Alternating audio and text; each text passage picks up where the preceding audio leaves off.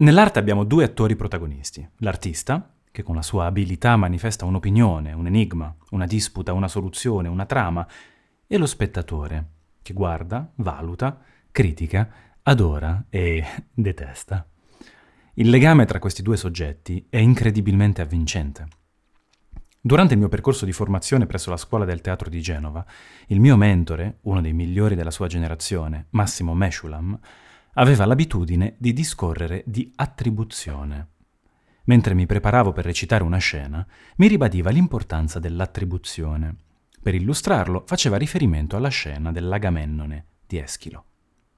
L'entrata in scena del protagonista, figura di immenso prestigio e carisma, doveva rispecchiare la sua potenza pressoché divina. Ma come può un attore mostrare una forza quasi divina senza diventare ridicolo? Ve lo dico io, non può perché anche una figura imponente come The Rock, muscoloso, coperto di tatuaggi, apparirebbe comica nello sforzarsi di mostrare potenza. Qui l'attribuzione viene in nostro soccorso. In questo specifico contesto significava trovare un modo per far sì che tutti attribuissero all'attore che interpretava Agamennone quella potenza divina. Così il peso di quella presenza non risiedeva più nelle mani dell'attore, ma in quelle di tutti coloro che lo circondavano. In base al comportamento degli altri, lo spettatore avrebbe attribuito ad Agamennone tale forza.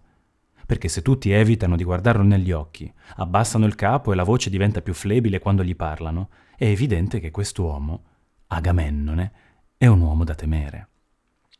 Una lezione simile l'ho appresa durante la mia esperienza come assistente alla regia con Mattias Langhoff, un rinomato regista tedesco. Mi illustrò che nelle scene di combattimento il lavoro più impegnativo non è di chi attacca, ma di chi viene colpito perché è la vittima a rendere la violenza reale nella sua finzione. Anche in questo caso, l'attribuzione della forza era nelle mani di un altro. Ma la vera magia dell'attribuzione si verifica nella fantasia dello spettatore. L'arte è un dialogo tra l'artista e lo spettatore, dicevamo. Se l'artista espone tutto in modo esplicito, esibendo ogni piccolo dettaglio, ogni imperfezione, ogni desiderio, è come se stesse monopolizzando la conversazione. È come un monologo, un tedioso soliloquio in cui esalta se stesso. Ma se invece lascia un vuoto, un'apertura, cosa accade? Avviene quello che si verifica nei migliori film, libri e brani musicali.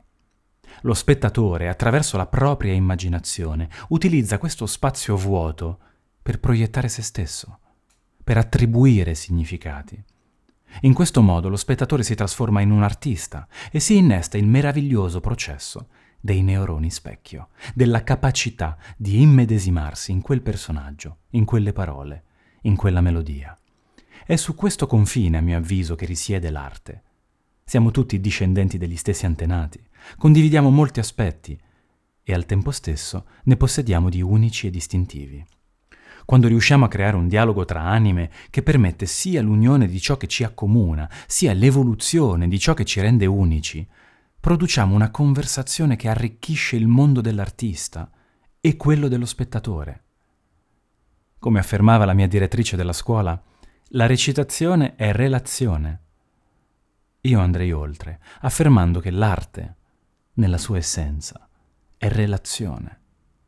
E la bellezza è un territorio misterioso, dove l'unicità si lega all'archetipo, dove l'inconscio collettivo si manifesta nell'individuo singolo, atipico, unico, imperfetto, proprio come tutti i suoi simili.